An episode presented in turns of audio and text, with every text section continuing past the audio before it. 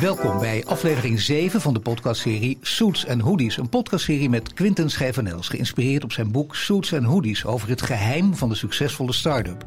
Mijn naam is Paul van Diemt. In de vorige aflevering hadden we het met Quinten over de vijfde essential talent. En vandaag gaan we het hebben over de zesde essential focus. Ja, focus is een hele belangrijke. En uh, ja, daar kun je heel duidelijk meteen over praten. Maar wat doe jij, uh, Quinten? Jij zet op jouw LinkedIn profiel, zet jij... The main thing is to keep the main thing the main thing. Dan denk je, ja, mooie tegeltjeswijsheid. Ja, ja, dat is een heerlijk tegeltje. Daarom heb ik die ook op mijn LinkedIn profiel geplaatst. Ja. Ja, dit is, uh, om heel eerlijk te zijn, eigenlijk wel een beetje mijn favoriete essential. Ook een beetje een stokpaardje. Uh, omdat ik, uh, dit is ook bij veel founders een hardnekkige. En ja, waar staat die focus voor? Ja, dat is natuurlijk vrij duidelijk woord. zorgen dat je je echt richt op de dingen die op dit moment het aller, allerbelangrijkst zijn. En dat is vaak voor founders, voor ondernemers, mensen die bezig zijn met kansen en vernieuwing, eh, die zien allerlei opportunities. Eh, die willen natuurlijk ook van alles. Eh, dus is het heel erg moeilijk om dan allerlei dingen niet te doen. En je juist te richten op die paar dingen die heel erg belangrijk zijn voor jou. En die het verschil maken. Het is natuurlijk heel belangrijk dat je dat wel doet. Want als je een hele grote droom hebt, dan moet er heel erg veel gebeuren. Maar je hebt tegelijkertijd heb je natuurlijk best wel beperkte resources. En als je dan eigenlijk te veel projecten hebt lopen, bezig bent met te veel verschillende features, te veel verschillende afdelingen tegelijkertijd optuigt, eh, naar te veel verschillende landen tegelijkertijd wil gaan, dan betekent dat eigenlijk dat de beperkte resources die je hebt, de beperkte tijd, de beperkte aandacht, dat dat heel erg verwatert. En als dat verwatert, dan loop je gewoon het risico dat je eigenlijk niets echt goed doet. Dus dan is de fundering onder die start-up, die wankelt dan. En dan kan je nooit 15, 20, 25 verdiepingen bovenop die fundering gaan zetten. Ook niet als je barst van de energie en als je denkt, alles wat ik doe komt uiteindelijk wel weer terug op het ene punt waar ik me op richt, namelijk eh, het, het focuspunt. Dan kan het toch wel. Ik, ik, ik, ken toch wel voorbeelden van mensen die dan heel veel doen, want die vinden dat gewoon te saai om echt alleen maar, en die noemen, dat mag je niet noemen natuurlijk, want je mag, je mag nooit een ziekte ergens op plakken, zelfs nu zeg ik dit er maar even bij, maar die noemen het altijd, dat is iets voor autisten en dat ben ik niet. Dat vind ik, dat vind ik te saai, dat kan ik niet. Nou, als je heel veel dingen doet die allemaal bijdragen aan dat focuspunt. Dus de belangrijkste doelstelling die je hebt gesteld voor de komende drie maanden, zes maanden, twaalf maanden. Dat is niet erg, hè, want dat zijn dus allemaal dingen die daaraan bijdragen. Het probleem is vaak dat die focus gaat verwateren. Dus als je zegt, wat is nou het allerbelangrijkste wat er de komende kwartalen moet gebeuren? Dat is ja, we moeten dit doen en we moeten dat doen en we moeten zus doen. En oh, eigenlijk ook nog wel zo. Zeg oké, nou dat is best veel. Maar hoe zit het dan eigenlijk met dat project dat loopt? Oh ja, oh ja nee, dat, dat moeten we eigenlijk ook nog wel doen. En dan krijg je dus een lijst met uh, tien prioriteiten, een, een roadmap met heel veel dingen erop. En de truc is eigenlijk dat de goede founders zijn gewoon in staat om te bepalen...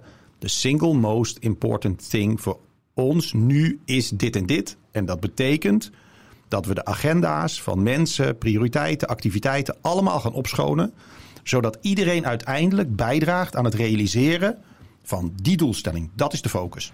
Maar ja, dan moet ik toch een beetje denken aan die aflevering waar wij het hadden over product. Vond je ook een hele belangrijke en terecht ook natuurlijk. Maar daar ging het ook over. Daar moet je er heel lang over nadenken. En heel lang dus niet uh, jaren, maar wel flink tijd voor nemen om echt af te bakenen. Dat geldt hier ook voor. Ja, Want als je dit zegt, dan moet je het wel zeker weten. Moet je niet na, na, na, een week gaan aarzelen en denken, ja, is dit eigenlijk wel de focus? Ja. Want je hoort weer nieuwe informatie, zo werkt ons brein ook. Of je spreekt weer iemand, je hoort wat, je ziet wat, je denkt, oh ja, dat ook. Ja, ja, ja. en, en je komt natuurlijk ook heel erg in de verleiding om dat ook te doen. Hè? Want stel je voor dat je hebt besloten van, oké, we gaan het, uh, het is heel belangrijk dat we komend jaar ons product succesvol introduceren bij MKB-klanten in uh, de Randstad.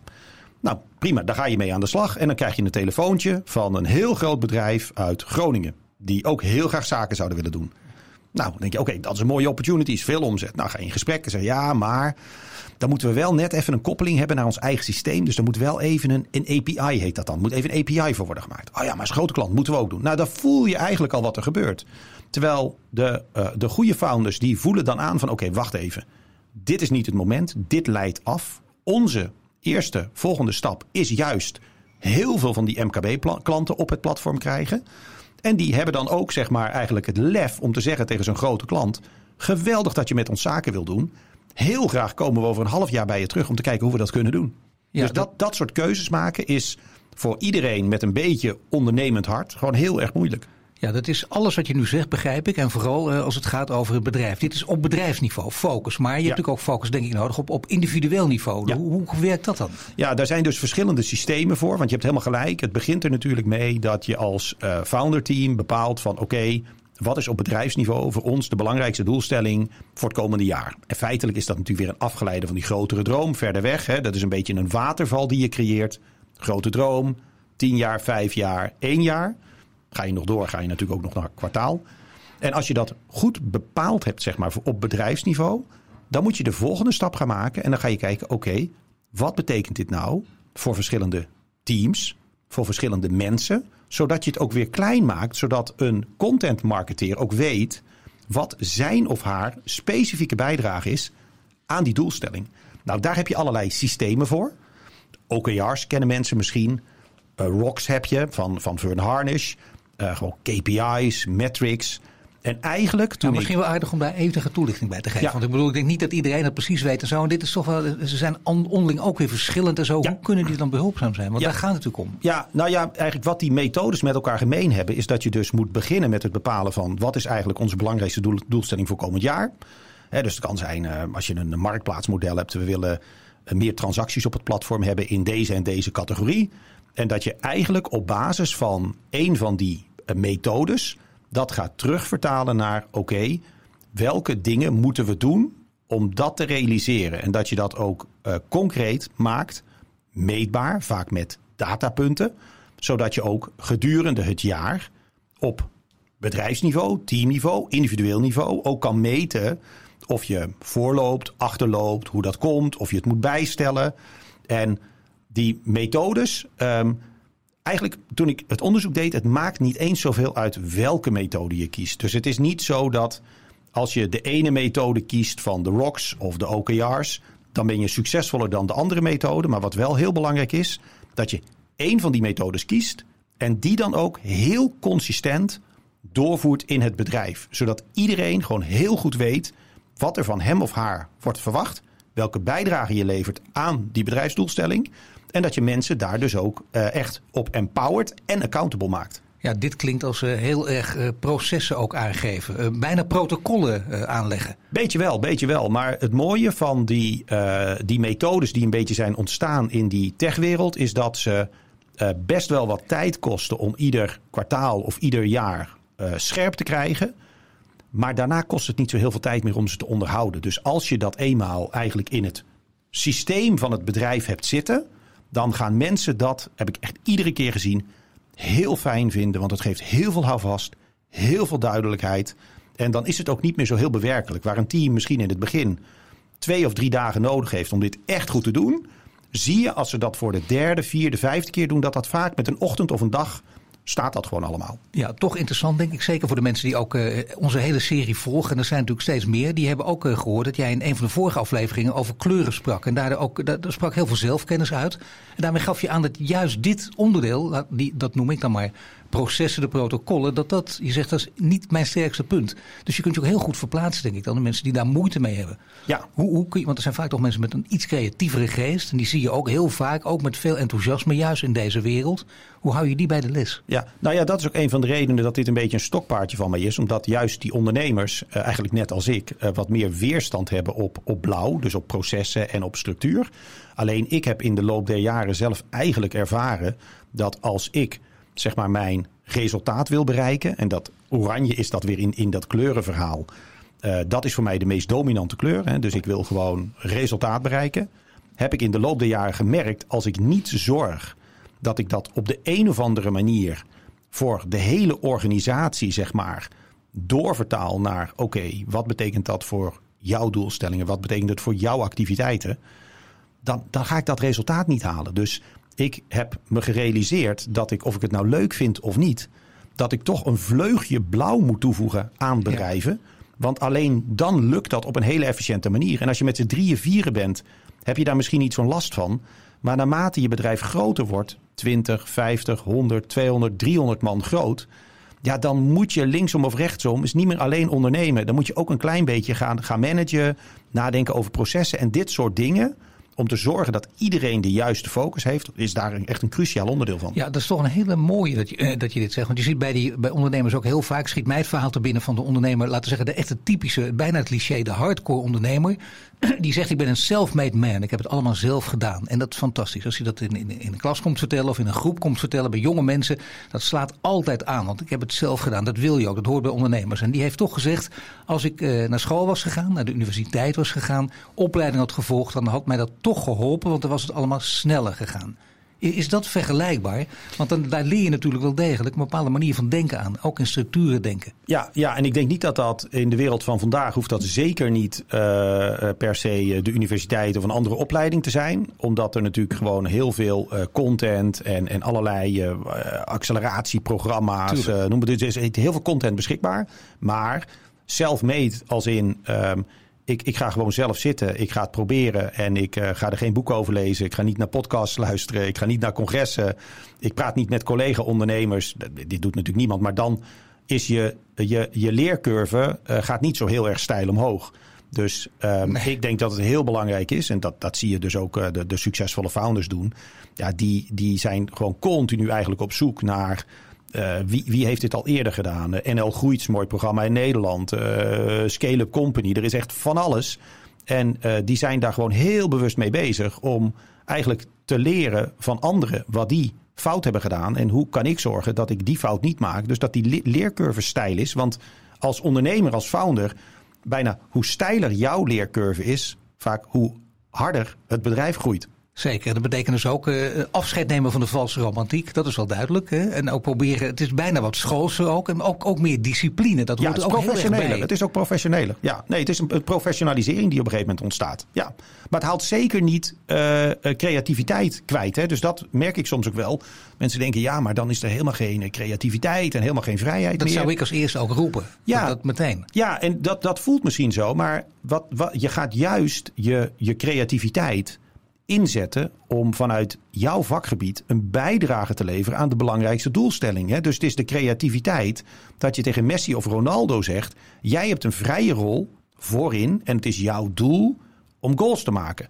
Hoe je dat verder doet, maakt mij niet uit. Maar jij moet goals maken. Je mag niet in de verdediging staan. Je mag de bal niet met je handen oppakken. Dus daar zit ook heel veel structuur omheen.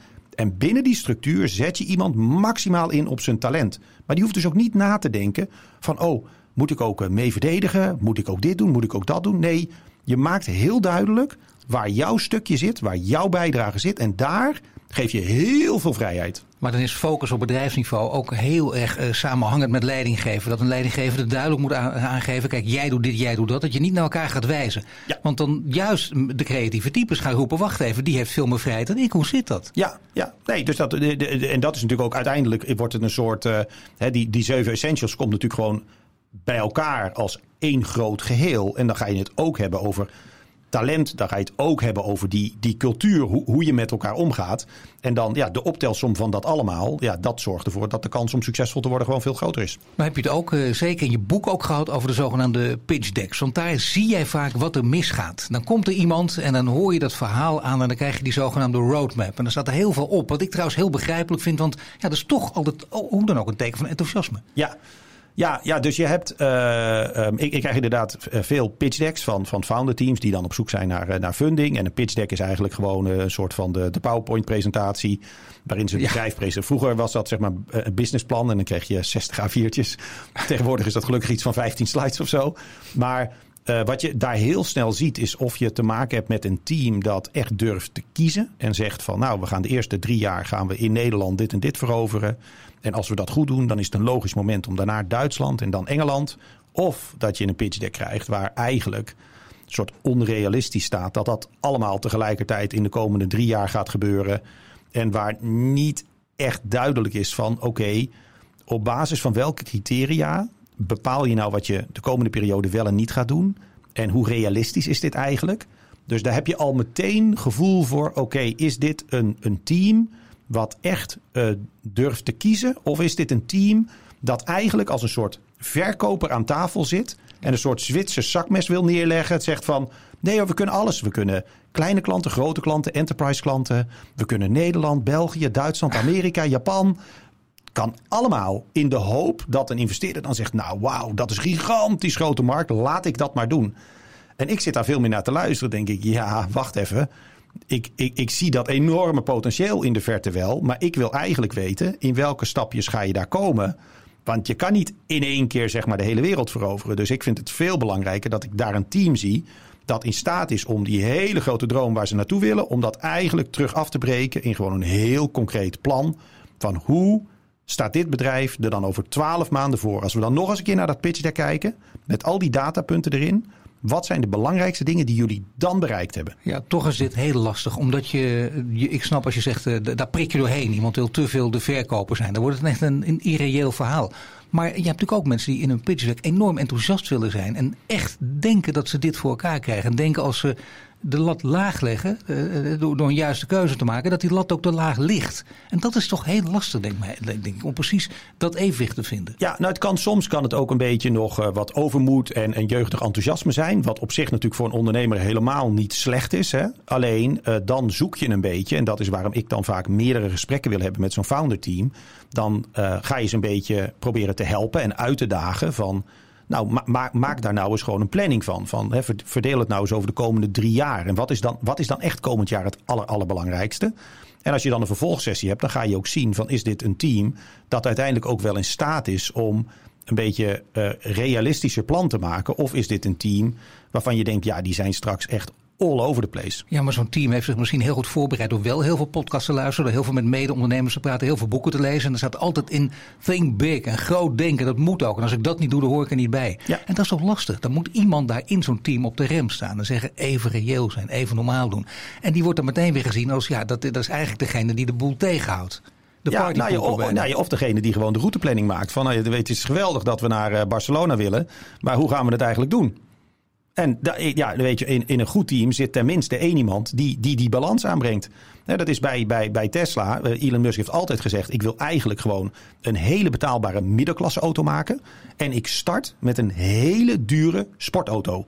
En als ik dat doe, zo ga ik langzamerhand, ga ik steeds, omdat ik steeds beter word in de operationele processen, in de fabrieken, zo ga ik langzamerhand, ga ik steeds uh, meer naar massa en schaal toe. In dus, feite, het, uh, ja, laten we zeggen, Lex Hoefslow doet niet anders. Hij heeft dus dezelfde tactiek ja. met, met zijn zonneauto, ja. met Lightyear. Ja, dus dan heb je echt gewoon een heel duidelijk plan hoe je daar gaat komen. Dus het wil niet zeggen dat je geen grote droom meer hebt. Alleen je probeert daar wel gewoon een, een, een, een, een planning, een, een route bij te maken hoe je daar gaat komen, met welke milestones, welke funding je dan nodig hebt.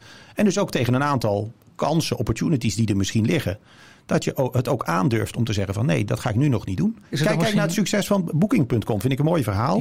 Ja. de, um, natuurlijk de grootste hotelbookingsite ter wereld geworden. En als je dat, dat boek, de machine leest, dan zie je daar ook heel duidelijk dat daar op een gegeven moment uh, begint dat behoorlijk wat schaal te krijgen. En dan ontstaat er de discussie van oké, moeten we dan ook niet reisverzekeringen gaan verkopen? Moeten we niet ook vliegtickets gaan verkopen? Moeten we niet ook autoverhuur gaan doen? Allemaal best wel logische aanpalende producten en diensten.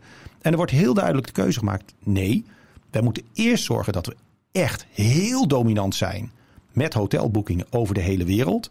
Pas als we dat gedaan hebben, gaan we die andere dingen doen. Want als we dat nu al gaan doen, dan creëren we eigenlijk de problemen voor onszelf. Onze missie is eerst dit goed en dan die andere dingen gaan doen. Ja. Nou, dat is heel sterk. En, en Bol.com heeft eigenlijk hetzelfde gedaan. We doen eerst boeken en cd's. Dat zijn de producten die mensen al online willen kopen. We gaan heel goed kijken naar hoe het consumentengedrag online verandert. En op basis van die verandering gaan wij categorieën toevoegen. Dus we gaan niet meteen alle categorieën erop zetten. We gaan dat stap voor stap en dan houden we steeds focus op de plekken waarmee we uiteindelijk, zeg maar dan, nou ja, in hun geval de grootste online winkel kunnen worden. Dan uh, toch, als ik me dan verplaats in de ondernemer, zou het misschien kunnen helpen uh, in dit verhaal dat je zegt je begint je verhaal met mijn grote droom is dit. Maar ik begrijp ook wel dat. Dan geef je meteen voor jezelf en misschien creëer je rust. Voor degene aan wie je het verhaal uitlegt, zeg je ook dat je wel degelijk dat grote verhaal hebt. Zeker. En vervolgens kom je met het realistische plan. Ja, ja nee, in zo'n pitch deck is ook niet de eerste slide die je wil zien. Is niet van wij willen komend jaar dit bereiken. Nee, dit is het grote probleem dat wij willen gaan oplossen. Dit is de grote droom die we hebben. En pas vijf, zes slides later ga je uitleggen En hoe gaan we dat nou eigenlijk doen? Dus we altijd beginnen met we gaan de mensheid redden. Nou, zoiets. Ja, nee, nee, nee, moet wel, nee, moet wel een beetje. Uh, zeggen, ja, nee, moet wel een beetje groot zijn. Ja, zeker, zeker. Nu is er nog één ding, en dat vind ik een interessante. Die, die komt in jouw boek regelmatig voor. Die lijkt zo simpel, maar dat is een hele moeilijke. Dat weten we allemaal, denk ik, uit de praktijk. Zeker als je enige ambitie hebt, namelijk nee zeggen. Mm -hmm. Dat is het moeilijkste wat er is, want dat zit in ons brein. Ja. iemand vraagt iets aan je, dus dan ben je al gevleid. Hoe dan ook, hè? ook al heb je geen tijd of wat ook. Het kan altijd, je wil het altijd, je doet het altijd. Dat herkennen wij misschien ook allebei. Ja, zeker. Bijna iedereen die nu luistert misschien ook. En hoe krijg je dat voor elkaar? Ja. Om gewoon een goede nee zeggen te worden. Ja, nou, de, ja dat is een, bijna een soort ijzeren discipline. En het is inderdaad vaak een soort, uh, uh, niet, niet heel erg natuurlijk voor, uh, voor, voor ondernemende mensen die veel kansen zien. Die overschatten vaak ook een beetje wat ze zelf allemaal voor elkaar kunnen krijgen. En hoeveel tijd ze beschikbaar hebben en wat een team voor elkaar kan krijgen. Um, nee zeggen tegen zeg maar, slechte ideeën, dat is ook niet zo heel erg moeilijk. Hè? Maar de truc is juist nee te zeggen tegen best wel goede ideeën. En dat is toch uiteindelijk echt het bepalen van uh, die focus. En je ook realiseren waarom dat heel belangrijk is. Geeft je ook een beetje een soort algoritme of een criterialijstje. Op basis waarvan het wat makkelijker wordt, ook voor jezelf. Om te zeggen: nee, dit moet ik nu echt niet doen. Dus je, je moet voor jezelf, dat is in ieder geval de manier hoe ik het voor mezelf heb opgelost. Een beetje houvast hebben. Dat je het kan rationaliseren. En op een wat natuurlijkere manier voor jezelf ook kan rechtvaardigen. Oké, okay, wacht even, maar ik moet dit nu niet doen. Want dit is het allerbelangrijkste. Anders gaat het afleiden. En dat wil ik niet. Dus uh, nee, ga nou, niet dat, doen. Dat werkt dus wel ook hier. Als je het inderdaad heel goed bedacht hebt. Want dan weet je ook, nee, dit valt er buiten. Het is super interessant. Maar inderdaad de discipline hebben. Dat is eigenlijk mooi om het zo te omschrijven. Ja. Discipline hebben om het dan toch niet te doen. Ja, maar dat is, dat, Paul, dat is, dat is eigenlijk met, met, met al die dingen, al die essentials. Het is gewoon dat de onderwerpen die gewoon heel belangrijk zijn voor je succes, die, daar, moet je gewoon ook de tijd voor nemen om ze even goed uit te denken. Dus de neiging is heel groot, en daar hadden we het in een van de eerdere afleveringen ook over, om gewoon uh, te gaan rennen en te gaan doen. En uh, het is heel belangrijk voor een founderteam, zeker naarmate een club wat groter gaat worden, dat je ook je momenten inplant. Dat je gewoon even gaat zitten uitdenken, discussiëren. En dat voelt vaak wat tegen natuurlijk als je een enorm lange to-do-lijst hebt en uh, allemaal mailtjes nog en noem maar op. Ja. Maar dan toch gaan zitten, telefoon uit, whiteboard. Oké, okay, wat is onze main thing nu? Hoe gaan we dat eigenlijk oplossen? Het echt even goed uitdenken. Dat is gewoon ongelooflijk belangrijk om, om dat te kunnen. Ja, dus uh, ook tijdens een vergadering, ik noem maar wat, uh, niet steeds op je smartphone zitten kijken. Nee, en zeker niet bij de belangrijkste ja, nee, dingen. Maar dat is een hele simpele eigenlijk. Ja. Maar dat, dat, daar komt in zeker, dat begrijpt dan iedereen. Nee, dat is ook gek, dat is ook onbeleefd en raar. Bovendien, je houdt je kop er ook niet bij, dat is nee. ook niet goed. Nee, nee en, en dat en, is ook dat, het switchen. Dat is natuurlijk ook best lastig. Hè? Dat je, en je hebt nog mail en je hebt dat. Dus even als je, de belangrijke onderwerp moet je even goed de tijd voor nemen om goed uit te denken. Maar het is heel verleidelijk om tussendoor, oh, er komt even een telefoontje. Maar dan is dat, als je gewoon kijkt naar hoe hersenen werken, dan ben je afgeleid. En om weer terug in dat onderwerp te komen, dat is echt, daar zijn allerlei boeken over geschreven, dat is extreem inefficiënt. Dus je kan beter dan zeggen: we gaan nu vier uur achter elkaar alleen maar over dit onderwerp zitten. Dan heb je het af en heb je het goed af. Want anders, als je dat uitsmeert.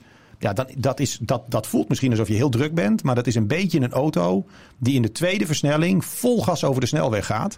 In plaats van hè, enorm toerental, heel veel rook uit de auto. In plaats van gewoon in de vijfde, zesde versnelling met een lager toerental veel harder gaan. En dat, ja, dat moet je een beetje doen. Maar ja, je, nog, nog... je, komt er in de flow natuurlijk. Dat is ook wel een belangrijke. Ik bedoel, dat is ook zo'n term die heel vaak wordt gebruikt. Maar als het goed gaat je bent niet afgeleid, dan kom je daar toch ja. ook vanzelf. En is, ja. het ook, is het ook prettig? Ja, en dat, is, en dat is ook de verandering die je ziet. En dat vind ik ontzettend leuk als je hierover met founderteams praat. En, je, en als je op een gegeven moment merkt dat dit, dat dit klikt. En dat ze in zo'n ritme komen van kwartaal, kwartaal, kwartaal. En dan voelen ze op een gegeven moment ook zeg maar, de, de rust en duidelijkheid die het geeft. En hoeveel meters je dan maakt op de belangrijkste onderwerpen. En dat, uh, ja, dan, ik heb eigenlijk dan nog niemand meegemaakt die dan zegt van, dit werkt niet, ik stop er weer mee. Ik had een ander ding wat ik nog wel wou zeggen, wat, wat een, uh, eigenlijk een heel handig trucje is om eigenlijk te gebruiken. Om weer te kijken van de dingen waar ik mee bezig ben. Zijn dat nou echt de belangrijkste dingen? En dat is eigenlijk een stap terug te doen en jezelf de vraag te stellen. Oké, als we dit willen bereiken, waarom, waarom willen we dit bereiken? Of als we bezig zijn met een project, waarom doen we dat project? Welk probleem lost dit project nou eigenlijk op? Door iedere keer even een paar stapjes terug te maken. En ze zeggen wel eens, hè, door vier, vijf keer de vraag te stellen: waarom, waarom, waarom, waarom? En soms kom je dan achter: oké, wacht even. Dat moeten we helemaal niet nu doen. Door even wat beter erover na te denken: van waar past dit eigenlijk in? Past dit wel bij de doelstellingen die we voor dit jaar hebben? Nee, eigenlijk helemaal niet. Nou, dan moet je ermee stoppen.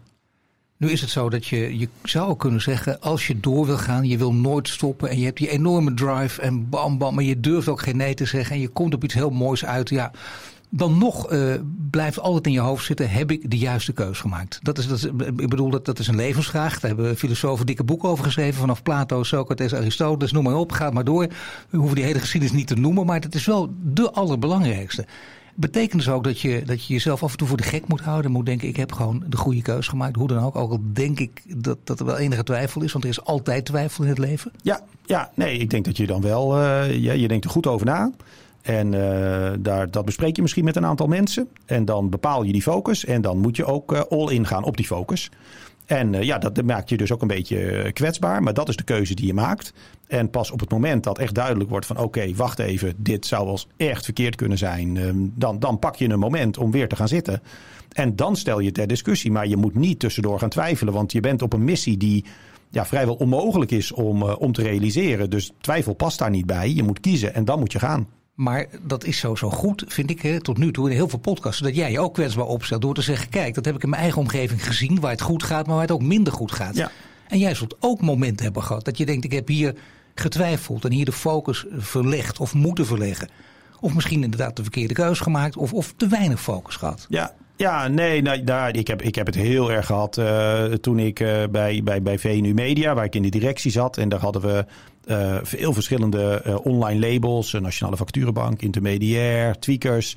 En daar gebeurde allemaal van alles. En wat ik daar op een gegeven moment merkte, is dat ik eigenlijk zelf een beetje achter de feiten aanliep. Dus ik zat van begin van de dag, einde van de dag, agenda helemaal vol. S'avonds moest ik dan ook nog mail doen en dingen. En er waren allerlei belangrijke beslissingen, maar ook allerlei operationeel gedoe. En ik kwam er eigenlijk niet aan toe als, er, als we een nieuwe strategie voor tweakers hadden, om die gewoon goed te lezen, zodat we goed de discussie konden voeren. Dan moest ik dat vijf minuten voor die meeting even snel er doorheen. Ja, daar merkte ik gewoon dat ik eigenlijk zelf in mijn agenda ja, veel te, eigenlijk veel te verspreid was. Veel te veel verschillende dingen aan het doen was. En dat had natuurlijk ook effect op gewoon iedereen die uiteindelijk in, in de verschillende teams zaten die aan mij rapporteerden. Kan het ook met de fase van je leven te maken hebben? Ook met uh, populair gezegd of je wel of niet lekker in je vel zit. Maar dat zijn vaak ook wel makkelijke ik mag het niet bagatelliseren, want soms speelt het echt een grote rol. Het doet er ook toe, maar het zijn ook wel hele makkelijke excuses vaak. Is mijn indruk om dat te roepen. Want als je wil, kun je natuurlijk altijd focussen of je je goed of slecht voelt. Dan kun je je gewoon toe dwingen. Of, of vind je dat, niet, dat het niet zo is? Nou, wat ik in ieder geval toen zelf merkte, is dat je op een gegeven moment uh, eigenlijk ook gewoon zo geleefd wordt. Dat uh, je eigenlijk je agenda niet meer bepaalt, maar dat de agenda jouw dag bepaalt. En uh, dat het heel moeilijk is om daar een soort van interventie op te doen. Dus jezelf eigenlijk aan de haren te pakken en uit het moeras trekken en te zeggen: Oké, wacht even, dit gaan we anders doen. Want dat is best wel impactvol. Want dan moet je allerlei dingen uit je agenda gaan halen. Dan moet je eigenlijk ook gewoon onderkennen. En misschien ook wel tegen je team zeggen: van jongens, weet je, we hebben vorige week een beslissing genomen. En om heel eerlijk te zijn. Ik weet eigenlijk niet eens precies welke beslissing we hebben genomen en waarom. En we, moeten echt even opnieuw zitten en goed de tijd ervoor nemen. Uh, dus ja, dat, dat is wel mogelijk. Maar ik merkte gewoon dat ik dat echt wel moest doen. Omdat gewoon een aantal. Ik was gewoon veel te veel tijd kwijt met onbelangrijke dingen. En daar heb ik toen wel. Uh, ja, dat, dat was voor mij wel een goede les, zeg maar, persoonlijk. Om een stap terug te doen. En te kijken van oké, okay, wacht even, uh, dit moet anders. En nou ja, ik heb, er zijn een paar boeken die daar enorm bij hebben geholpen. Want er zijn natuurlijk best wel veel boeken over persoonlijke effectiviteit. Oh, sorry. Voordat je dit doet. De bel. De bel, natuurlijk. De bel. Kom op, eerste bel. Eerste bel, ja. Nee, de, de, de vier uur werkweek van Tim Ferriss uh, past daar heel mooi uh, bij. Uh, Getting Things Done. Grip van mijn vriend Rick Pastoor. dat zijn echt boeken die helpen gewoon enorm om eigenlijk je beter te worden in waar jij je tijd aan besteedt. En de grap is eigenlijk als je die boeken leest als founder, dan kan je het nu voor jezelf gebruiken. Maar je kan het ook voor je teams gebruiken. Je kan het ook voor je bedrijf gebruiken. Dus het is een beetje hoe je het leest, kan je het gewoon veel beter gebruiken ik vind zelf een, uh, ja, dat is ook een beetje net zoals Lean Startup van Eric Ries. Heb je Measure What Matters van John Doerr, is ook een heel bekend boek. Dat gaat specifiek over de OKR's. Eigenlijk een methode die die John Doerr heeft geholpen bij heel veel grote techbedrijven in Amerika om die methode te implementeren. Dus die, die wordt er uitgelegd, vind ik, vind ik echt heel erg mooi. Scaling Up van Vern Harnish, ook een heel interessant boek om te zorgen van hoe bepaal je prioriteiten, hoe kom je in een bepaald ritme, zeg maar operating system van je start-up, om gewoon goed focus te houden.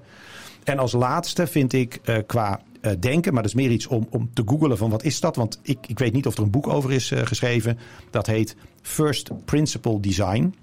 En dat betekent eigenlijk dat waar je over nadenkt, waar je tijd en energie in stopt, dat je zorgt dat dat ook echt het aller, allerbelangrijkste is. Dus dat is echt denken vanuit wat is nou het belangrijkste wat ik wil doen? En dat haalt alle bijzaken weg en dat brengt je terug naar de hoofdzaak. Voor de duidelijkheid, dat is dan ook belangrijker dan alles wat er in je privéleven gebeurt. Nou, niet per se. Nee, nee, niet per se. Nee, nee, nee. nee nou, je vrouw en kinderen luisteren mee. Dus ik, wil dit toch even aan je gevraagd hebben. Ja, Goed, dank je Quentin. Dit was aflevering 7 uit de podcastserie Suits and Hoodies... waarin we het hadden over de Essential Focus. In de volgende aflevering gaan we het hebben over de zevende en laatste essential, funding. En wil je meer weten, dan kun je Quinten volgen op Twitter en LinkedIn. En heb je vragen of suggesties, dan kun je uiteraard ook daar alles delen.